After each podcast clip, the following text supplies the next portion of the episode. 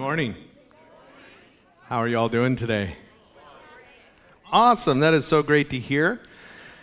I want to open with saying welcome to all of you. If you're joining us here for the first time here in our sanctuary, or if you're joining us online, uh, welcome. We're so glad you're here to worship with us this morning at Hosanna Christian Fellowship.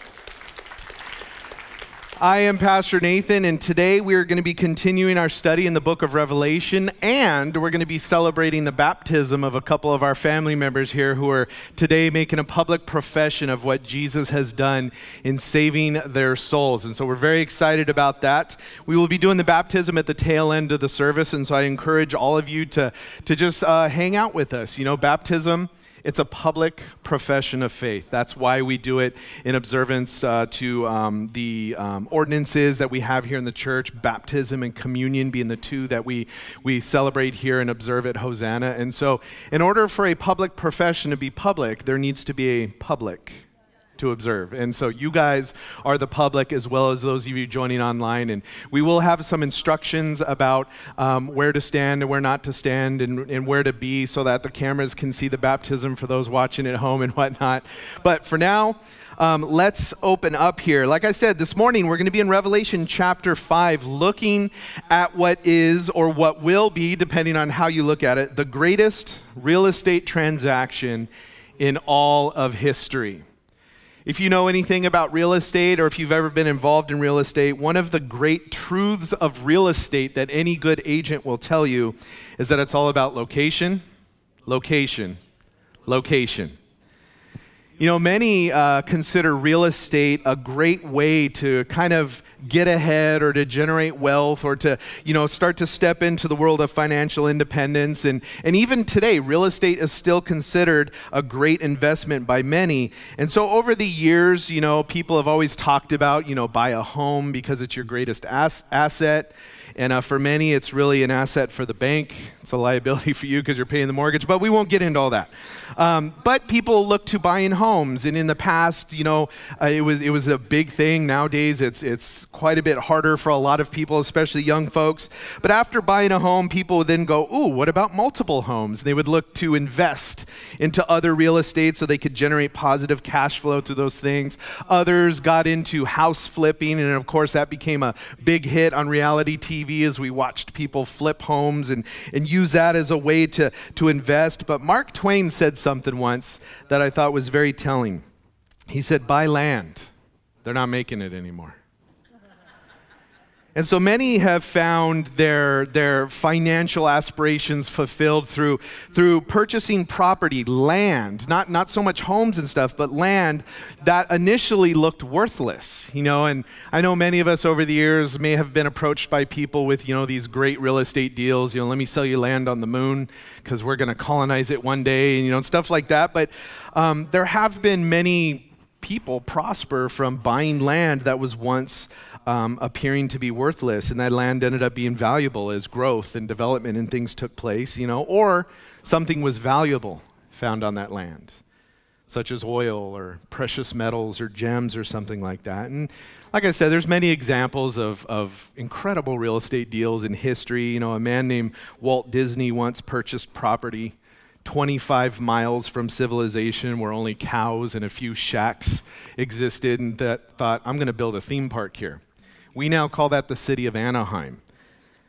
The island of Manhattan was purchased by a man named Peter Minuit, who was the general director of the Dutch colony of New Netherlands.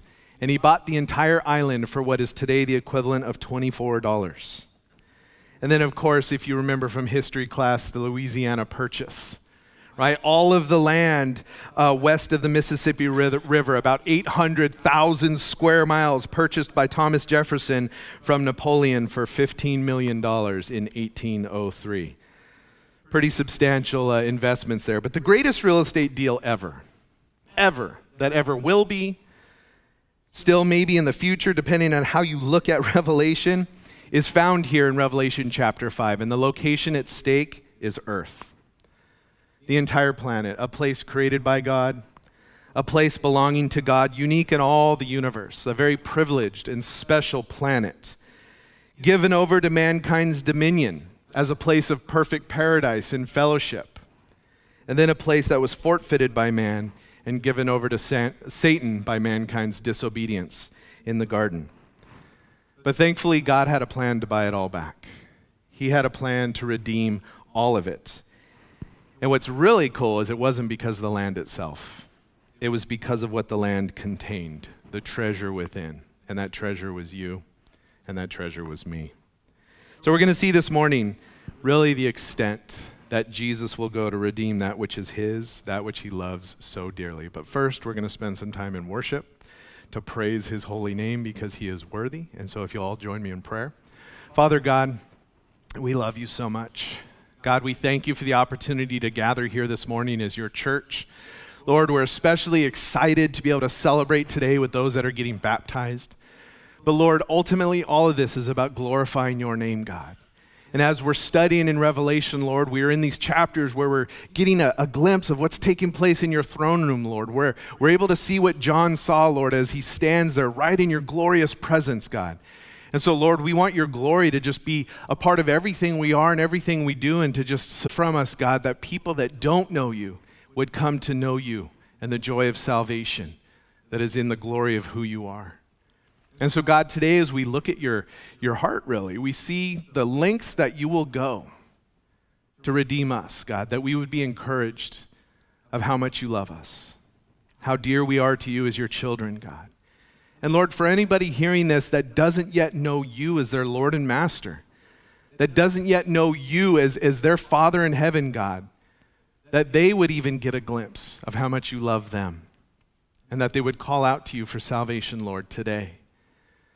But God, we thank you, Lord, for everything, and we thank you, Lord, for redeeming us and redeeming all of creation from the curse that we brought upon it. Lord, may we be encouraged by you today. We love you so much. It's in Jesus' name we pray. Amen. Today we are in Revelation chapter 5, looking at verses 1 through 8. And as we've been studying at this point in the book of Revelation, um, a lot has taken place. Jesus has revealed himself to John the Apostle in his glorified state. John was in the Spirit on the Lord's day, and God, Jesus himself, revealed himself to John, revealed himself, himself as king, as high priest as God Almighty, calling himself the Alpha and Omega, the one who was, the one who is, and the one who is to come. And then he told John, Hey, I'm going to reveal some things to you, and so I want you to record what you're seeing.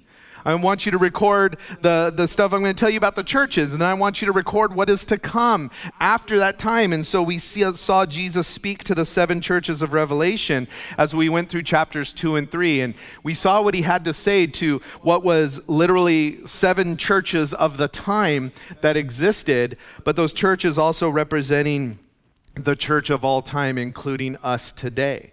And we saw in those seven things that there's seven specific kind of foundational issues that Jesus is really concerned about in our lives as Christians and our existence as the body of Christ. Because out of those seven challenges that we have, growing cold in our love and getting uh, the- uh, theologically dogmatic, getting uh, overwhelmed by persecution, uh, commingling secular things into our faith, those foundational things can lead to so many other compromises in the church. And so we saw what he had to say to to the church. And of course, what we mean by the church is his people, those that are saved and adopted into his family.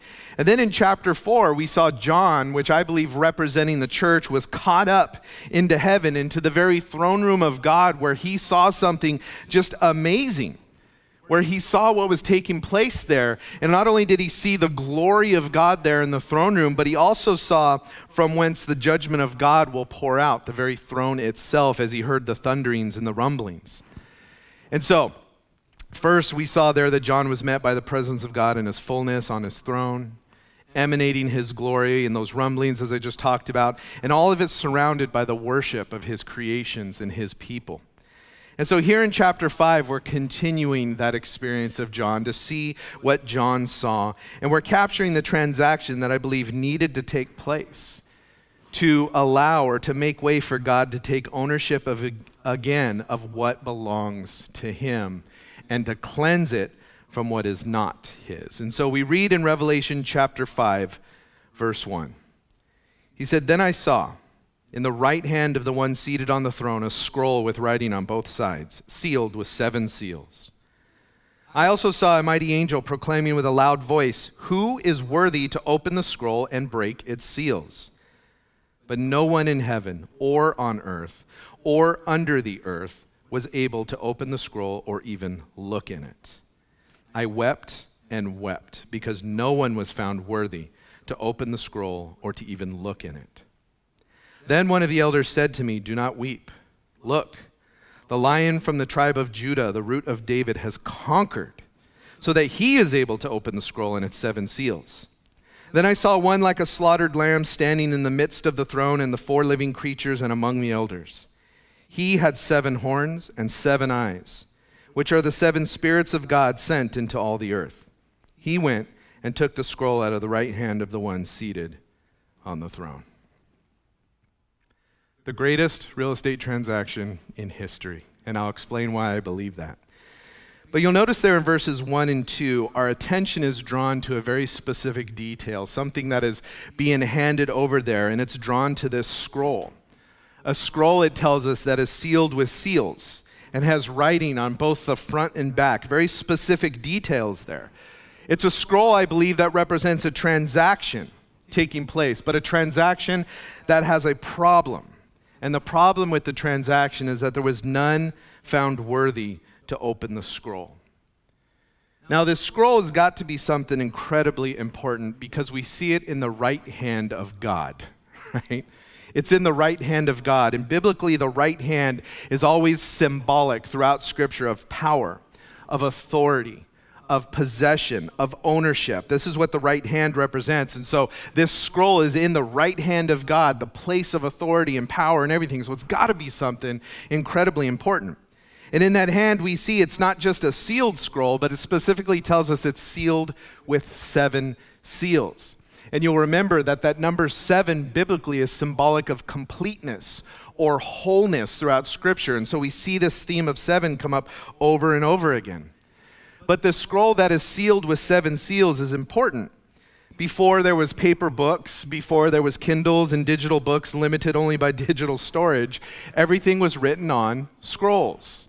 And scrolls were just a long sheet of parchment that was rolled up from end to end, and this is how writing was written down. And if you had to write something that was very long, well, then that sheet of paper would also be very, very long.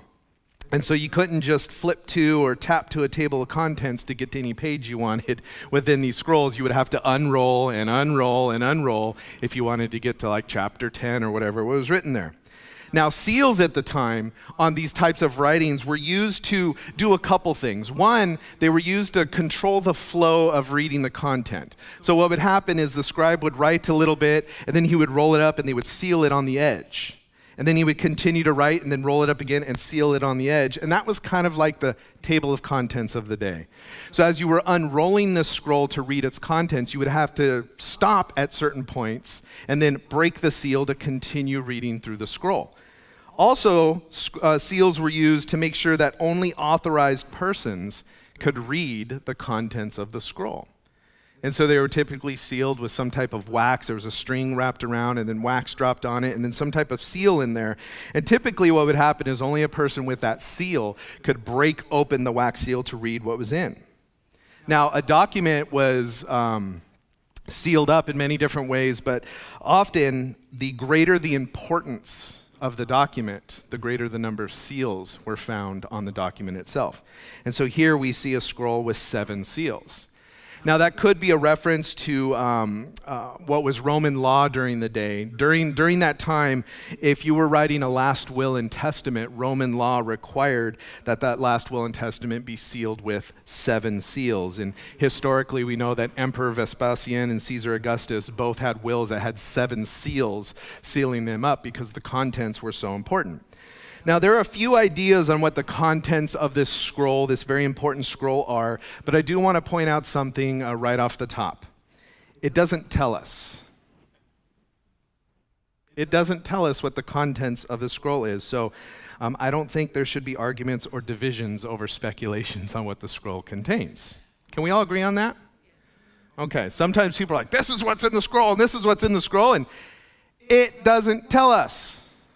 So we can't fight over what in it, what's in it. However, we can think about it and look at some biblical examples to deduce what it could be. But again, with those seven seals representing completeness, whatever the scroll does contain, its contents are complete. Its contents are full. It's a full recording of, of whatever it was meant to convey in there. And so, like I said, there's a handful of ideas on what this scroll contains. Some believe that, according to the Roman law example I just gave, that it was God's last will and testament. It was his leaving behind everything um, on his passing. Problem with that, I think, is God didn't pass, all right?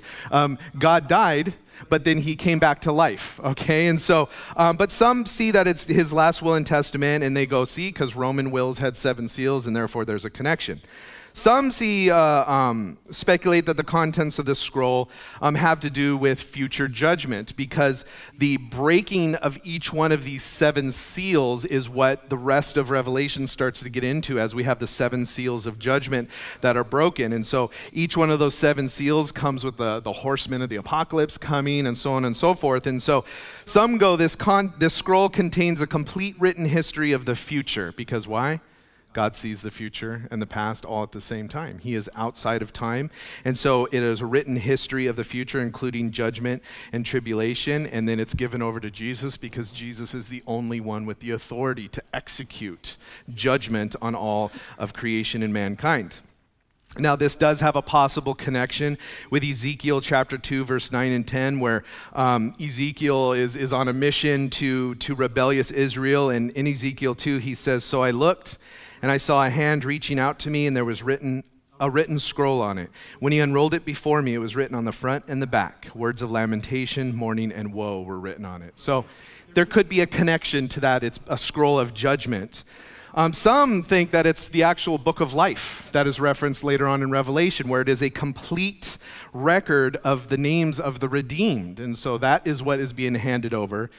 But some think it's uh, the title deed to the earth the title deed to the earth, which is very interesting because that does align with a lot biblically. Now, um, like I said, it, it could be all four okay? it could be all four, and I'm not here to, to necessarily be dogmatic, but today I want to examine the title deed concept because there is a connection to the Old Testament that is very, very interesting and encouraging to us as Christians. So, to start out with, the context of what we're reading, and really the context of most of the Bible, we have to understand isn't secular. The context isn't Roman, the context is Jewish, right? Especially the Old Testament, it's the history of the Jewish people. And then as we get into the New Testament, we have the church being born out of the um, synagogues and out of the Jewish culture. And as Gentiles were then grafted into that, there's a very Jewish context to everything. And so many of the readers of Revelation in the early church uh, were Jewish or had a Jewish background or very familiar with a Jewish context of um, faith and coming from Judaism. And so instead of thinking about Roman laws regarding wills reading Revelation, I think it was likely that they thought of something else first due to their immediate faith context. Now, in those days, scrolls were written on papyrus, which was the material of the day. They didn't have modern paper. And so papyrus was very smooth on one side and very coarse on the back side. And so typically, you would only write on the smooth side of the papyrus. Um, here, we have a scroll where it says it's written on both sides. Now, if you study Jewish history at all, and if you're not interested in that, I did it for you. Um, there's numerous examples of a certain type of document that specifically is known to regularly have writing on both sides of the papyrus, and it happens to be a document that is typically sealed with seven seals. Guess which type of document that is in the Jewish culture? A title deed to a piece of property. And so, I believe the readers in the early church would likely um, be immediately thinking of a, a, real estate transaction as they were seeing this scroll with writing on both sides and these seven seals. Um, so basically, how a real estate transaction happened in, in ancient times is when you would purchase a property, there would be two deeds drafted up. And if the owner of the property ever sold the property or lost the property or defaulted or forfeited the property, the land somehow, what would happen is one deed would be kept in storage with the new owner. So the new owner would get the deed, they would then buy it or they, they got it, like I said, if it was forfeited, and they would keep that deed, and then the other deed would stay with the previous owner. This was according to Jewish land laws. And the background of all this is that every Jewish person, every family, every tribe, they were given an allotment of land from God in the promised land. And God had promised that there's really no way for you to ever permanently lose that land. But there was still allowance for those times where maybe you couldn't afford to keep it anymore, or you had to sell it because you fell into financial hardship or something. And so, anyways, there would be these two deeds. And what existed in Jewish law was a way for you to get your land back if you lost it for some reason. And the way you would get it back is if you could fulfill all the requirements of what was called the redemption clause. This is what existed in Jewish land transactions. So often on these deeds that were a part of this process, the inside of the deed would, would have all the legal details of the title of the property, but on the outside of the deed would be written the conditions to get the land back if you wanted to purchase it back. So if you sold it, if you lost it, if you forfeited it, on the outside of that deed would be the conditions to get it back. And then that deed would be rolled up, that scroll would be rolled up and sealed with seven seals only to be broken and open and reclaimed by the one who fulfilled the redemption clause. Now, um, so the whole idea was there is that the original owner could go back and rightfully reclaim what belonged to them in the beginning. But if they the original owner was unable to reclaim the land, Jewish law allowed for a relative or a family member to then fulfill the conditions of the redemption clause, and that person was called the kinsman redeemer. The Hebrew word is goel. Now, this idea of a kinsman redeemer, we have examples of this in the Old Testament, and this is why I wanted to look at this title deed concept because it ties back to this idea of kinsman redeemer a kinsman redeemer according to Jewish law in order to buy back the land on behalf of the family member that, that originally owned it, they had to meet three conditions. The kinsman redeemer had to be able to prove that they were legally family. It couldn't just be a friend. It couldn't just be someone claiming to be family. They had to be able to legally prove that they were family. They had to be able to actually fulfill the conditions which means if the conditions were to pay off a debt, they had to be able to financially pay off the debt. If the conditions were whatever, they, they had to be able to do it. And then they had to be willing. The kinsman redeemer could not be coerced or forced into buying back the land on behalf of someone else. They had to be willing to do that. And so Examples of this kinsman redeemer concept in Scripture, obviously, in the book of Ruth. If you've ever read or studied the book of Ruth, you're familiar with that. But quick synopsis there was a woman named Naomi who was married to a man named Elimelech, and they originally lived in Bethlehem. And then famine came upon the land. They had to leave, and so they likely sold their land or they got rid of it somehow to get the money for a trip that took them over to Moab. And so they moved to Moab to start over. As the story goes on, sadly, we find that Elimelech dies, leaving Naomi a widow and leaving her without any type of covering or, or protector. And then her two sons, who had since married two Moabite women, also died. And so now you have Naomi and her two stepdaughters without husbands, without money, and in a very, very difficult situation for the day. Because in those days, women didn't have any rights. They couldn't own property. They, they, everything was dependent on the family name and their husbands. And so it was a different time. But so these three women were now uh, left in a very difficult situation. And then Ruth goes on to tell us that, that Naomi, um, possibly because the famine being over or subsiding, they decide to return to Bethlehem. And of her two daughters, uh, or stepdaughters, Ruth is the only one that ultimately goes back with her. And so they end up back in Bethlehem, but they have no land, they have no ownership, they have no money, because again, that land had been lost somehow um, as they left. So Ruth starts working in the field of this guy named Boaz just to get the leftovers so that they had food to eat. And she finds out that the owner of the land, Boaz, he is related to Naomi's former husband who had passed. Well, this is wonderful, right? because he's a relative, he could buy back the family land so that Naomi and her family could be back on it. Of course, if he was willing, because, well, he was related. That could be proved. It records for us that he was rich, so he was able to buy it back. So, would he be willing? And then, as the story goes on, to just uh, recap it real quick, yeah, he buys back the land and marries Ruth, kinsman redeemer. In Jeremiah chapter 32, we find Jeremiah the prophet in prison. And God speaks to him and says, Hey, you're going to have a relative coming to you that wants you to buy back some land, and he can't. And so he wants you to act as the kinsman redeemer because he lost the right. And so you're the one that can fulfill the right of redemption. And so, um, you know, Jeremiah had already predicted, ba- predicted that Babylon was going to take all the land captive, but he buys the land anyways because 70 years later the land would be returned to the people. And so he signs the deed and seals the deed and all of that. So, um, but the idea is that this kinsman redeemer picture we see in the Old Testament, I believe, is what we're seeing here in Revelation chapter 5. So the concept is here in Revelation 5 Jesus is the only one worthy to take the scroll, to break the seals, to open it. He fits the kinsman redeemer concept very well. It seems to be that the concept of the scroll is all of creation, specifically earth. We see that in verses 3 and 4. Nobody in the earth was able to, nobody under the earth, above the earth, around the earth, thinking of the earth, looking like the earth, right? He's very clear. Nobody on this planet was able, qualified, to buy back what was originally belonging to God and then given to mankind to have dominion over.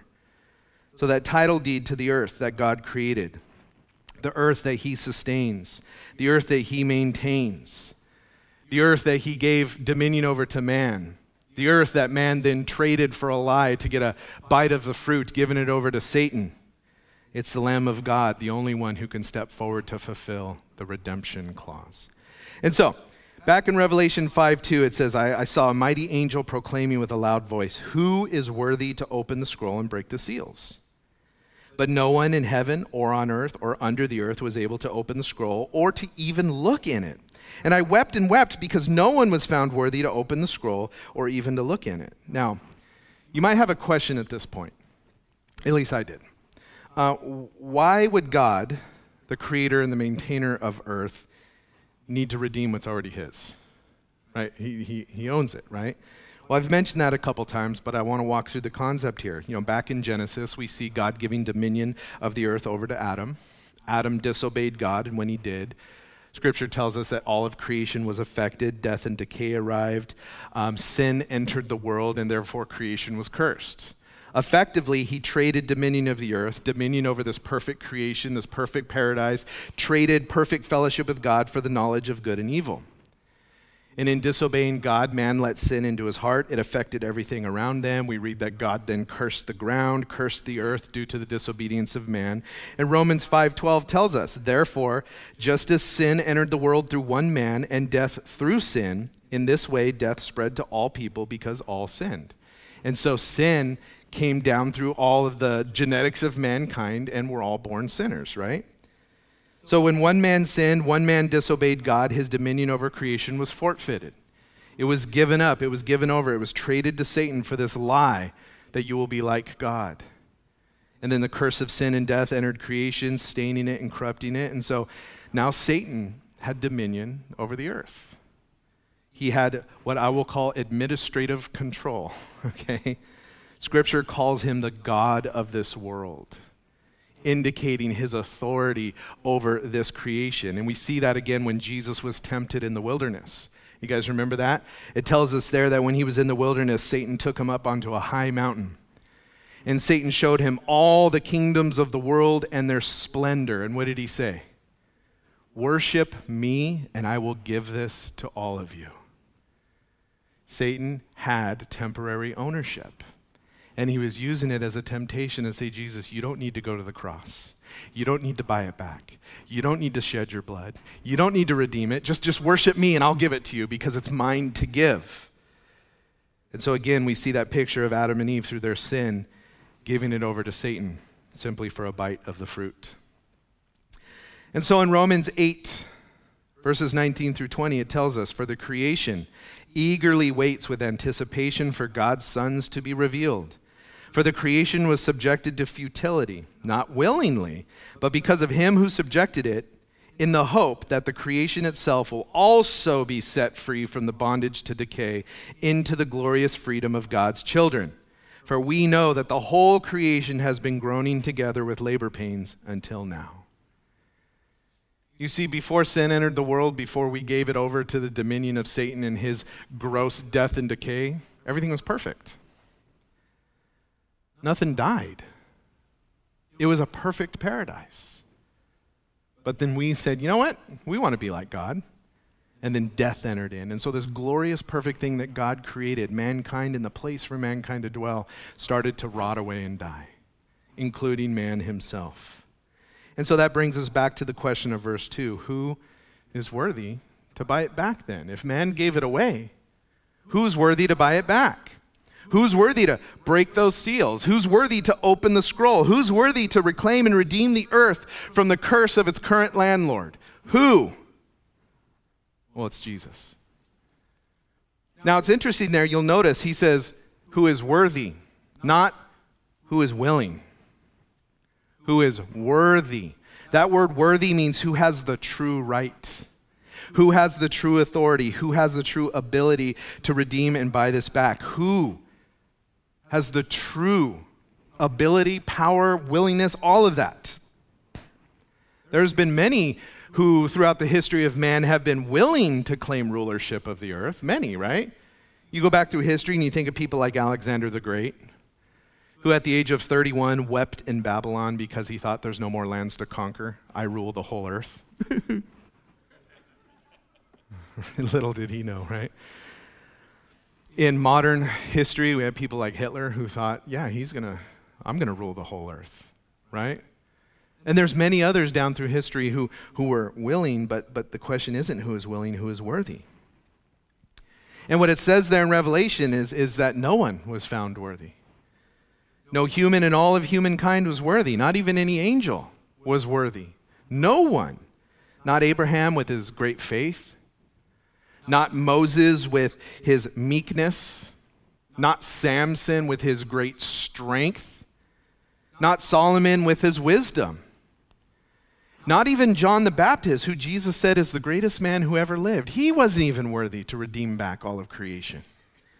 Not Mary, who is Jesus' mom right? What mom doesn't have that kind of authority? Not her. Not Peter. Not Paul. No one, including John the Apostle. Nobody had the ability to deal with the curse that came because of sin, because nobody is without sin except Jesus. And so John weeps and weeps. In the original language, that phrase there literally means he sobbed out loud in abundance, right? the modern terminology in a modern translation would be like he was ugly crying. Right? That would be the modern translation. Snot, tears, like the whole deal, right? He was just weeping uncontrollably. Why? Because without anybody above the earth, in the earth, nobody willing to, to, to have the ability and the worthiness to buy back the earth, what that meant is that the earth would then be left with the curse upon it forever. That it would forever be in the hands of Satan. And so, in that moment, that brief moment, John saw the hopelessness of man's condition, the impossible situation of man's predicament. There is nothing we can do to buy back that which we gave away. Nothing in us. Just like Mary at the tomb we looked at last weekend. When she initially saw the worst possible scenario, and it says that she was crying, overwhelmed in despair because there's no hope, there's no plan. There's nothing that could be done.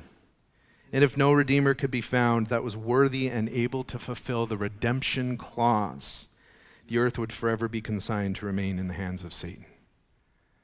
Truly, truly a sad moment. But verse 5, it says, Then one of the elders said to me, Do not weep. Look, the lion from the tribe of Judah, the root of David, has conquered so that he is able to open the scroll and its seven seals at the point of John's deepest despair, at that moment of, of utter hopelessness, the hero of the story is introduced. and he's called the Lion of the tribe of Judah. Now, of course, that harkens back to Genesis chapter 49 as the, the um, prophecies of all the tribes, the children, the 12 tribes of Israel were, were doled out there. And, and for Judah, there was a prophecy given that the future ruler of the world, God Himself, their Messiah, the King predicted, would come from the tribe of Judah. And the insignia, each tribe had like an insignia or a picture that represented them. And guess what Judah's was? The lion. So, this concept of the lion of the tribe of Judah, every, every Jewish reader specifically in the day, and I believe many in the early church would go, Oh, the lion of the tribe of Judah. That's that coming future king and Messiah that was prophesied. then he says, the root of David. Again, this is in Jewish context. But in Isaiah chapter 11, verse 1, there was a prophecy that said, Then a shoot will grow from the stump of Jesse, and a branch from his roots will bear fruit. Well, Jesse was King David's dad. So from the stump of Jesse, a shoot will grow. That was King David. And then a branch from those roots will bear fruit. Well, the branch coming from the root of David is again prophecy that was speaking towards the coming king, the, the king that would come in the line of David, but not just the king of the temporary kingdom, the, the king of the kingdom of God, if you will, the Messiah.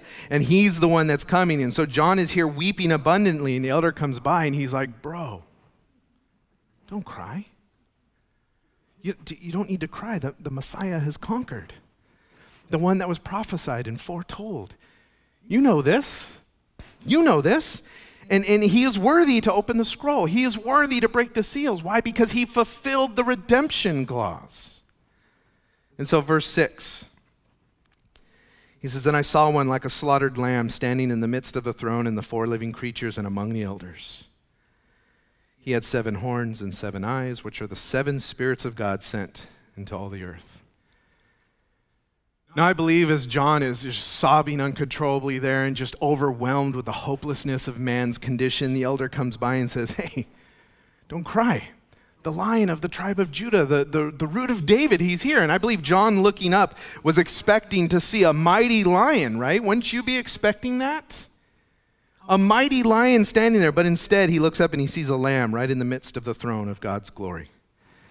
And again, this lamb is speaking of Jesus the lamb who was slain for the sins of the world. And it's not any ordinary lamb because he describes it in kind of strange ways. It has seven horns and seven eyes. And again, we got to remember that that concept of seven biblically is the idea of completeness, right? The seven letters to the churches. It was a complete message to the churches of all time. And, and, and you, you have this idea of seven over and over. And so, seven horns. What does that mean, right? That's a strange looking lamb. Well, Biblically, again, all of this is biblical symbolism. The horns were always symbol, uh, symbols of authority. Like the one who had the horn or carried the horns or you'd see horns, it was an idea of authority. And if you go through the Old Testament and just kind of do a survey of horns, you'll see that. It's always this picture of authority. And so, seven horns is this picture here that the lamb that was slain has total and complete authority.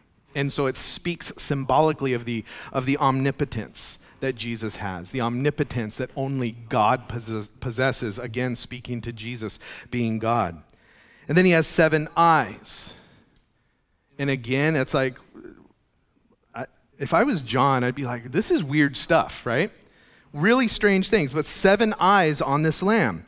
Again, seven being that whole idea of completeness, and eyes being that thing of observation and perception and knowledge. It's the idea that he has complete knowledge and complete understanding, that he sees all, that he knows all. And so, as the horns speak to the omnipotence that he has as God, the eyes speak to the omniscience he has as God, that he is all knowing, which is a characteristic of God. And then he says, which are the seven spirits of God. In other translations, it says, which are the sevenfold Spirit of God. And we talked about that back in the letters to the churches. But again, a reference back to Isaiah 11, 2, which we see a picture there of the, the, the sevenfold Spirit of God, these seven characteristics that represent the fullness of the Holy Spirit. But the seven eyes, which are the seven spirits of God. Again, we see that there's this unity and this separation within the triune nature of God. And so, again, speaking of the fullness of the Holy Spirit that rests on Jesus, but is also with Jesus, is one with Jesus, and is sent out by Jesus. And then, of course, it says sent out into all the earth, which then speaks to the omnipresence of God. And those are three characteristics of God that He is omniscient, that He's all knowing and then he is everywhere at all times. But it says, John looked up and it says he saw this lamb, and it was one like a slaughtered lamb. One like a slaughtered lamb. I don't know what image that conjures in your head. I don't know if you've ever seen a slaughtered lamb. Um, I don't like seeing animal, animals injured, right? It bothers me. Um, I don't even like, you know, putting out rat traps because I'm like, oh, the poor rat, you know, so that's just a problem I have, right? Um, but, but, but it's not a pretty image. It's not a pretty image that it, that it should conjure. Um, in the very beginning of Jesus' ministry, John the Baptist said, Behold, the Lamb of God, which takes away the sins of the world. And he said that because at the time it was primarily Jewish people who were coming to find out what was going on, that were coming to John's baptism. And so, under the Old Covenant, any Jew wanting their sins atoned for would have to bring a lamb to the temple and then what they would do is they would lay their hands on the lamb and they would confess all their sins. I did this and I thought this and I said this, and they would confess all of their sins, and then the priest would come along and slit the throat of the lamb. And the blood would drain out while you stood there watching. And the whole idea was that, that um, it was symbolic that your sins were transferred to this innocent lamb, and then that lamb paid the price for them. That was the whole idea of that sacrifice. The, the guilt that you have being transferred to that innocent lamb. And so it was slain to atone or to pay the price for your sins. And so the believing readers of this letter of Revelation, as they got it, would think of Jesus here as that slaughtered lamb in heaven, as he was slaughtered on the cross and through the torture and the brutality of what he did to pay the price to atone for the sins of all mankind. Now, I want us all to think about for a second where John is as he is seeing this. John's in heaven, he's in the throne room of God. He just saw the brilliance of God in his, in his unity just emanating from the throne, right?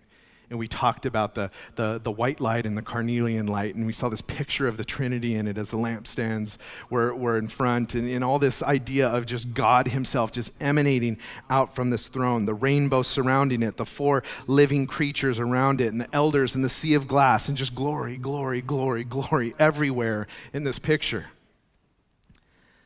But in the middle of all of it, it says, in the midst of all of it, Right there in the midst of the elders, in the midst of the throne, in the midst of the glory, is Jesus Christ still bearing the marks of his crucifixion. In heaven, still bearing the marks of his crucifixion. In glory, still bearing the marks of his crucifixion. And that's crazy. You know, we know that when Jesus rose from the dead, he still had the marks of his crucifixion on his hands and his feet and his side and his brow. All those marks from what he went through on the cross were still there. We know that, right? Because he appeared to Thomas, right? We usually say, Thomas the doubter, right? And he's like, I won't believe it until I can put my hands in the wounds. And Jesus is like, go for it, right? And then Thomas is like, my Lord and my God, right? I believe, right? And then Jesus, in that same state, tells us it ascended up into heaven. And here John sees him in heaven, still with the scars of his sacrificial love, which he will bear there in heaven before us, his people, for eternity. And why, why are those scars still there? I don't think they're there to make us feel guilty, right? Every time we look at Jesus in heaven, we're like, oh, you're right. Oh, wow, right? It's not, it's not meant to, to, to make us feel guilty. There is no more condemnation, but I believe that he still bears those scars and he will bear them there in heaven forever so that we will be forever reminded that he redeemed us, that he paid the price, that he purchased us, that he did it all those scars will forever be a reminder that, that, that, that he, he died on the cross for me. We will see those marks and we will know forever that we are home with the one who loves us, the one who redeemed us, that we are there with our Redeemer forever. And I think that's there because otherwise we might be tempted to think, wow, I must have been a pretty good person. Look where I'm at. I don't know, after a few hundred thousand billion years in heaven, we might be tempted to be like, you know, it's pretty awesome here. I'm, I'm glad I made it. I'm glad I went to church once a week. I'm glad I read my Bible. I'm glad I, right? And then we're going to look at our Lord and we're going to see those marks and we're going to be like, oh boy, I'm not here because of anything I did. I'm here because he loved me. I'm here because he loved me. And so, verse 7 that slaughtered lamb that he sees, it says, He went and took the scroll out of the right hand of the one seated on the throne. And for me, there again, I, I see the unity of the Godhead simultaneously with their distinct personas, right? It's all one glory coming from the throne. And then we see a lamb. And it says he has seven eyes, but those seven eyes are the Holy Spirit. And now we see him going to the throne and taking the scroll out of the, the one who sits there, right? And so to me, it's just a picture of this triunity of God, who's God himself. But then we see these distinct, distinct personas, the three in one, God as three. And then verse 8, it says, When he took the scroll, the four living creatures and the 24 elders fell down before the Lamb. Each one had a harp and a golden bowl filled with incense, which are the prayers of the saints. Now, we're going to start there next week and dig more into what uh, worship in heaven looks like. But this is the greatest moment of all. The greatest moment where Jesus takes the title deed and reclaims and redeems that which we gave away in sin.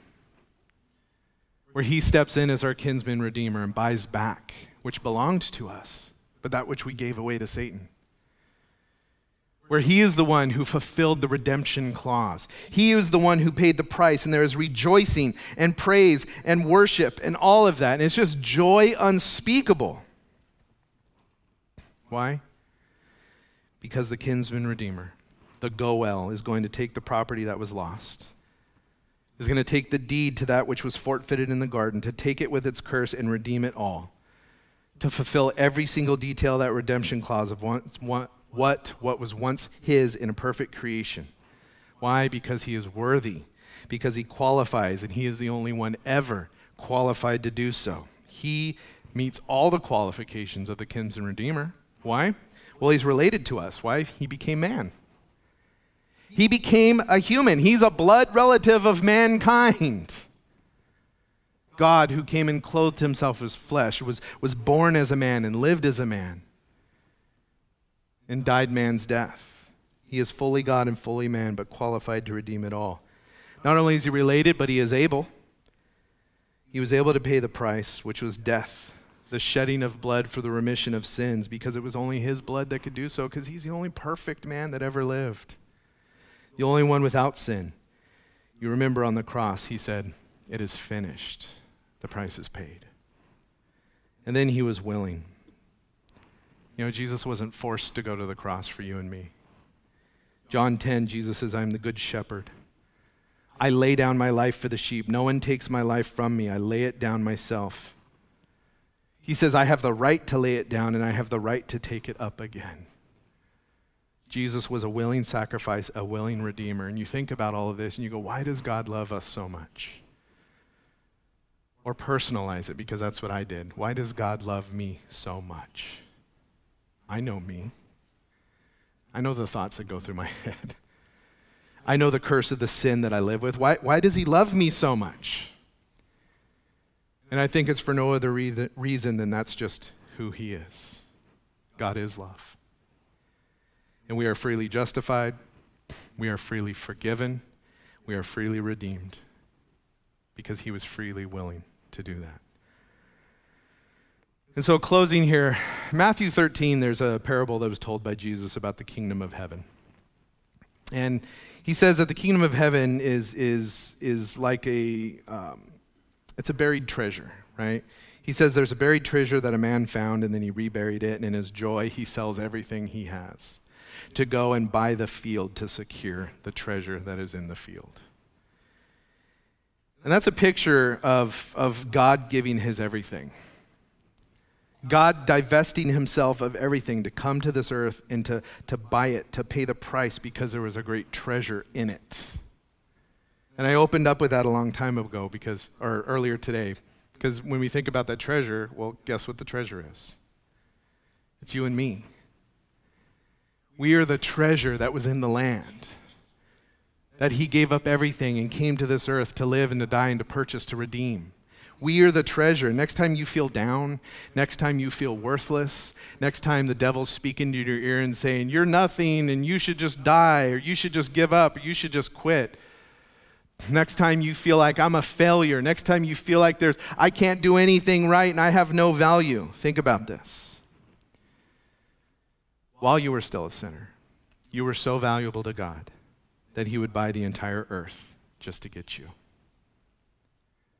that he would purchase the entire earth just to get you in the deal. He would redeem all of creation to make sure that you were redeemed in the process. Can you see why every creature and everything in creation erupts in jubilant praise when he takes that scroll?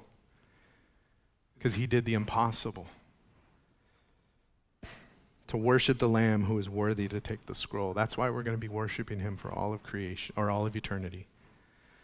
And so we're going to look more at that worship next week, but today we're going to close up here and, and look forward to celebrating the baptism of a couple of our family here. I know there was one specifically that signed up, but uh, if anybody else in this room, God is speaking to you today, and you've given your life to the Lord, right? You came to that place of, of, of accepting that free gift of salvation He gave you, and you've entered into that relationship where you've been saved and redeemed by God, but you've never taken that step to get publicly baptized. Um, if you've never done that and you're here today and you're like, well, I didn't sign up, shucky darn. Nope. You can get baptized today, okay? Like uh, Pastor Rick was sharing earlier, we, we, we got some stuff in the back. We got t shirts you could wear. You know, obviously, we want to make sure everybody's, you know, appropriately dressed and whatnot, but don't miss this opportunity. And so, um, if you are getting baptized today, um, whether you signed up or not, okay, I want you to right now get up and come down the aisle and head towards the back so we could get ready for that baptism. If you are um, working, serving uh, volunteers that are helping with the baptism, please come forward. Yeah, this is awesome. Praise God. You know, this step is one of the most important steps in the life of a believer, you know. And, and to make that profession, it's, it's to tell the whole world, God changed my life. God changed my life, you know, and anybody else, if you want to get baptized today, if you if you've never taken this step, we we got stuff in the back, we got towels, right? We got changing booths, we're all good, we're ready for you. But you know, God did such a mighty work in saving us. He did such an impossible work in saving us. He did such a life changing work in saving us. And this whole act of baptism that we're going to participate in today is that moment where we make that profession.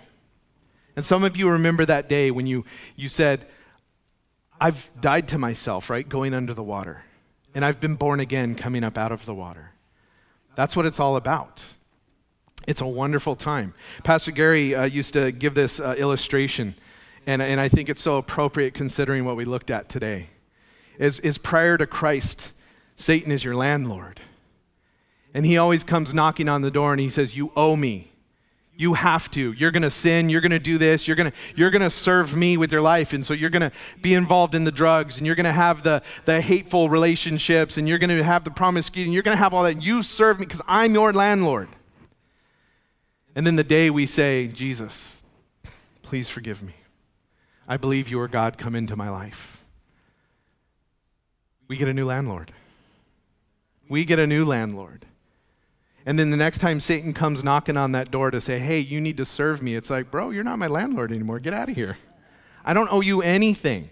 And that's the picture of what we're going to be celebrating here in baptism. And so I'm so uh, excited to be celebrating it with you. I'm going to go back and get changed and get ready for that. Uh, the worship team is going to be leading us in worship and uh, just um, pray for those getting baptized, guys. And, and again, the quick instructions if you're like in the path of the cameras, please don't stand up right here, okay? It'll just block the camera. And I know there's people online watching that want to see their loved ones get baptized too. But if you're back there somewhere and you want to stand and whatever, feel free, just, just not in the line of the cameras, okay?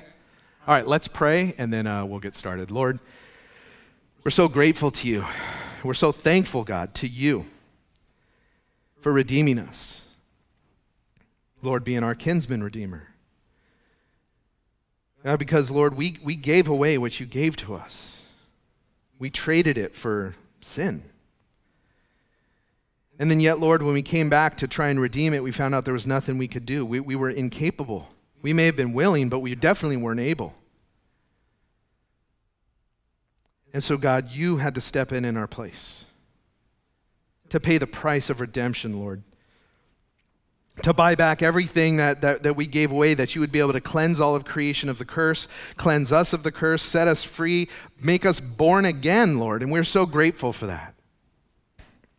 And God, today we're here to celebrate with uh, some brothers and sisters here, Lord, um, that are confessing that, that reality in their life, Lord, as they get baptized. And, and Lord, it is an honor and a privilege to be able to celebrate that with them as their family in Christ, God. So, Lord, we pray that you would just bless this time, that you would bless our lives, and you'd help us, Lord, to continue every day to live to live in a way that, that just glorifies your name, Lord. We know we're not perfect, and that's why we're so thankful for your redemption. But help us, Lord, through the power of your Holy Spirit, to choose obedience to you in all things, God, to live as redeemed people, free from the stain of sin, in the glory and the power of God. We love you so much, and we thank you. It's in Jesus' name we pray. Amen. All right, let's worship, guys.